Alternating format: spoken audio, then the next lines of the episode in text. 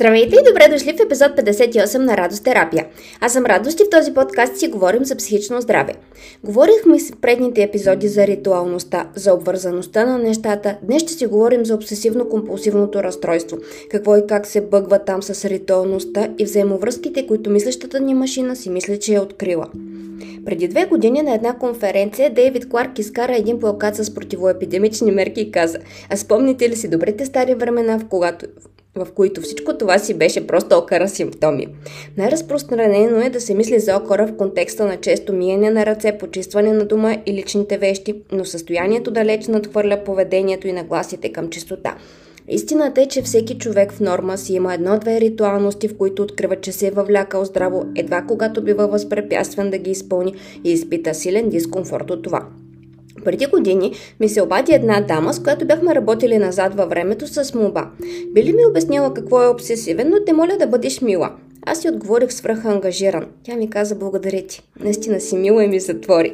При обсесивно-компулсивното разстройство човек попада в капана на обсесивни, силно натрапчиви и обсебващи мисли, водещи до силно разстройващи изтощителни чувства и компулсии, които са поведение, в което индивида се ангажира, за да се опита да се оттърве от обсесивните мисли, изпълнявайки ритуал, за да им попречи да се случат.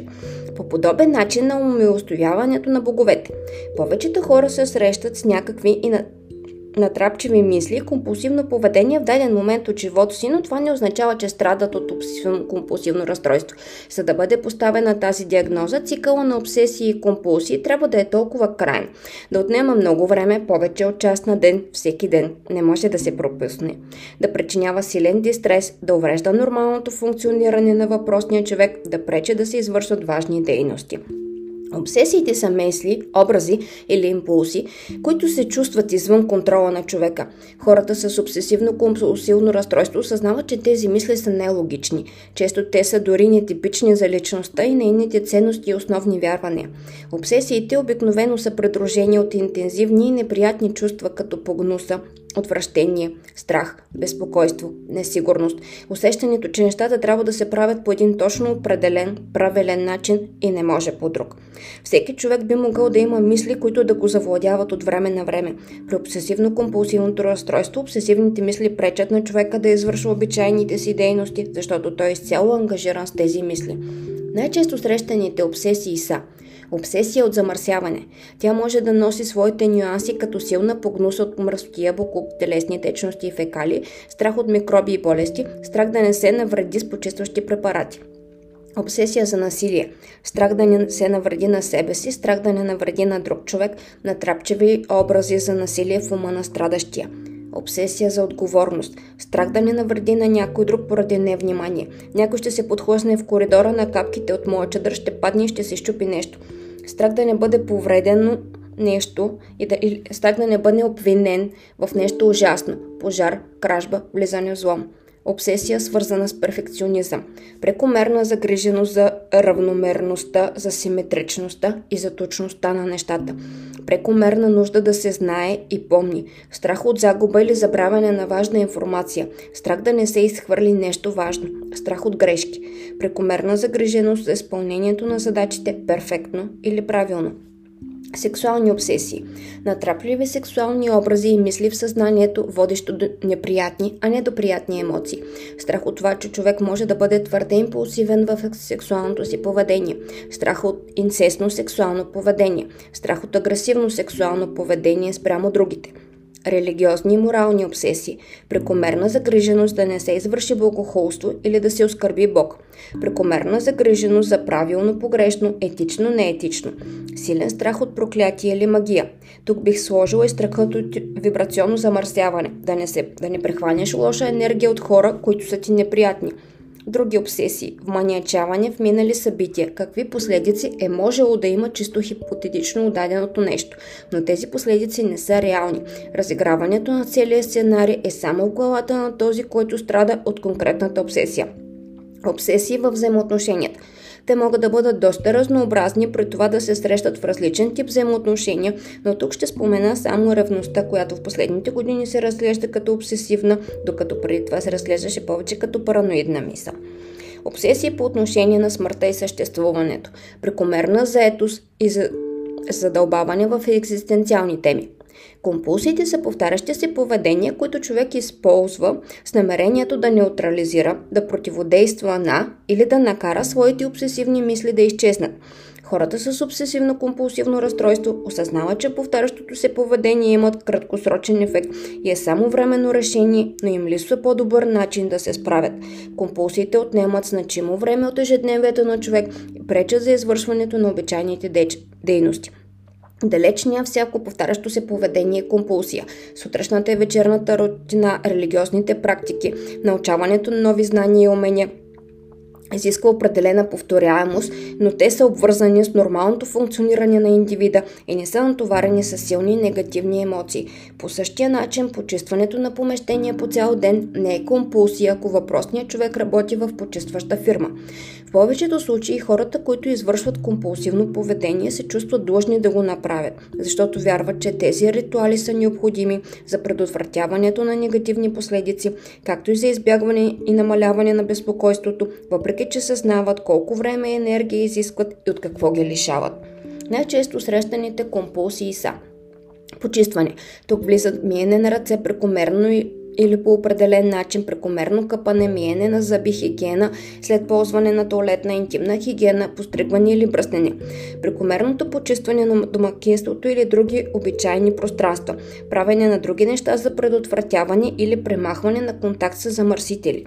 Проверките. Сещам се за веца за дамата, която трети ден ходи на работа с ютията, за да е сигурен, че е изключила. Видовете проверки са дали не е допусната грешка, дали няма да се навреди на няколко, дали няма да се навреди на себе си, дали не се е случило нещо ужасно, проверка на физическото състояние и тяло. Повторенията. Повтарящи се движения на тялото, като тропане с пръстите по повърхност, кънижението на крак, постоянно докосване на лице, коса или част от облеклото спадат в тази категория. Повтаряне на рутинни дейности, като отваряне на врата или слизане по стълби. Повтаряне на дадено действие строго определен брой пъти, защото това е за добро или за предотвратяване на някаква злина препрочитане или пренаписване на даден текст. Отново може да бъде определен брой пъти. Ментални компулсии. Да проговорим още веднъж, за да не се обърка. Никога не само веднъж. Може да се случва с събеседник или на ум. Казване на молитва или мантра в определени ситуации, за да се предотврати вреда на себе си или за друг човек. Този вид компулсия надхвърля обичайната загриженост за близките и религиозност. Тя звучи като Ако не се моля докато детето ми лети със самолет, ще се случи нещо ужасно. Ако не си повторя мантрата преди изпита 600 пъти, няма да го взема. Броението, докато се извършва дадена дейност, също се спада към менталните компулсии. Коригирането в израза на всички лоши думи с добри, за да не се изпълнят лошите. Последното получи доста подкрепа в различни течения за личностно развитие. Склонна съм да се съглася, че звучи по-добре да кажеш искам да съм здрав пред искам да не съм болен, но ми идва прекалена идеята за нисковибрационните и високовибрационните думички и как използването на нисковибрационни думички е не просто лошо, но пагубно за въпросния човек. Други компулсии. Подреждане. Слагане на нещата в ред. Подреждане на точно определен начин в точно определен ред, за да се почувства човек добре. При някои по-високо диференцирани хора е възможно подреждането да е нужно не в физическия свят, а на процесно ниво. Следващия вид компулсии се среща през силно неуверените хора. Те питат по много пъти, имат нужда от много потвърждения отвън или имат нужда да разкажат, да споделят историята си много пъти. Последният тип компулсия, което ще споделя, е избягването на ситуации, които могат да отключат компулсиите. Изпитвам огромен на ужас и силна погнуса, когато някой се храни с приборите ми и за това избягвам да каня гости за вечеря или обяд у дома. Както вече се убедихте, обсесивно-компулсивното разстройство е състояние, което предизвика силно страдание и сериозно уврежда функционирането на дадения човек. Но е много важно да се знае, че обсесивно-компулсивното разстройство е лечимо. Хората, които успяват да намерят правилното за техния случай лечение, успяват да постигнат значително успокоение в психичния си свят, да подобрят функционирането си и качеството на своя живот. Кои са начините за лечение? На първо място ще сложа медикаментозното лечение. То далеч не е най-важното, но в повечето случаи е необходимо, за да може пациента да бъде достъпен за друг вид терапия. В зависимост от симптомите и проявлението на състоянието на конкретния човек се избира и вида медикаменти, които са най-подходящи за него. Моля ви, никога не се предписвайте сами психоактивни лекарства, не предписвайте на ваши близки и не копирайте чужди рецепти. Потърсете специалист, който да ви назначи лечение според вашия случай, след направен преглед. Връщайте обратна връзка за това как се повлиявате от лечението на медицинското лице, което следи вашето състояние и принужда нека то, а не вие, да направи корекции. Най-успешната форма на психотерапия в света за обсесивно-компулсивно разстройство към момента е когнитивно-поведенческата терапия. Лечението е относително краткосрочно, подобряването започва да се наблюдава след няколко седмици, а ефектът е дългосрочен. Както стана ясно по-рано, хората с обсесивно-компулсивно разстройство се ангажират с специфични компулсии, за да изпитат временно облегчение от натрапчивите мисли, които им предизвикват сериозен дистрес. Когнитивно-поведенческата терапия работи за прекъсване на автоматичната връзка между обсесивна мисъл и ритуално натрапчиво поведение. CBT също така обучава как да се избягва ритуализирането. Когато клиента се почувства тревожен, както и с какви други техники би могъл да редуцира тази своя тревожност. Ще ви разкажа за четири от най-използваните техники в терапевтичния процес. Излагане на стимул и превенция на отговор е най-полезният инструмент при лечението на обсесивно-компулсивно разстройство. Този процес включва излагане на пациента на предизвикващата стресо-обсесивна мисъл, без да му се позволява да изпълни натрапчивото поведение. Това им пречи да изпитат временното облегчение от натрапчивото поведение ги принуждава да се изправят лице в лице с безпокойството си. Но след първоначалното му покачване, пациентите с несенада установяват, че то започва постепенно да спада, без да се налага да изпълнят непременно ритуалното поведение. Така с многократни опити в създаване в съзнанието и на живо се разкъсва веригата между обсесивна мисъл и компулсивно поведение. Този процес се нарича десенсибилизация. Компонентите на описания експеримент включват излагане на стимула в въображението, излагане на стимула в реалния живот, предотвратяване на отговор. Първоначално тези експерименти се правят заедно с терапевта, но с напредване на терапията клиента изпробва излагането на стимули въздържането от отговори самостоятелно, като си води дневник за това как е протекло и след това го споделя в терапията. Удачният за обсесивно-компулсивно разстройство са и релаксиращите техники, като дълбоко дишане и прогресивна мускулна релаксация.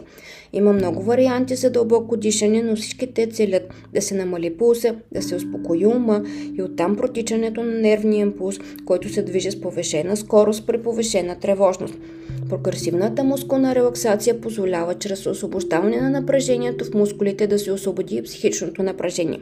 Тази техника освобождава тялото от готовността за борба или бягство като стрес-отговор. Когнитивното реструктуриране е друга техника, използвана при обсесивно-компулсивно разстройство. Тя представлява оспорване на ирационалните мисловни модели и замяната им с по-рационални. Набляга се на реалните доказателства, подкрепа на дадена мисъл, вместо на бурната емоция, която е придружава. Това, че дадена мисъл ви съвладява ментално и емоционално, не означава, че тя е вярна. Често мислите при обсесивно-компулсивното разстройство звучат последния начин. Имам чувството, че ако не, ще се случи еди какво си. По, такъв механизъм, по какъв механизъм точно ще се случи това? И каква според теб е реалната вероятност това да се случи? А каква според теб е вероятността да спечелиш от лотарията? Ако имаш потребност да мислиш за вероятността на нещо да се случи, защо не се опиташ да мислиш за вероятността да спечелиш от лотарията? Или да срещнеш ли прекон? Това е всичко за днешния епизод. Ще се бъде интересно да ме пишете и да ми споделите какви са вашите ритуалности. Чао и до следващия понеделник!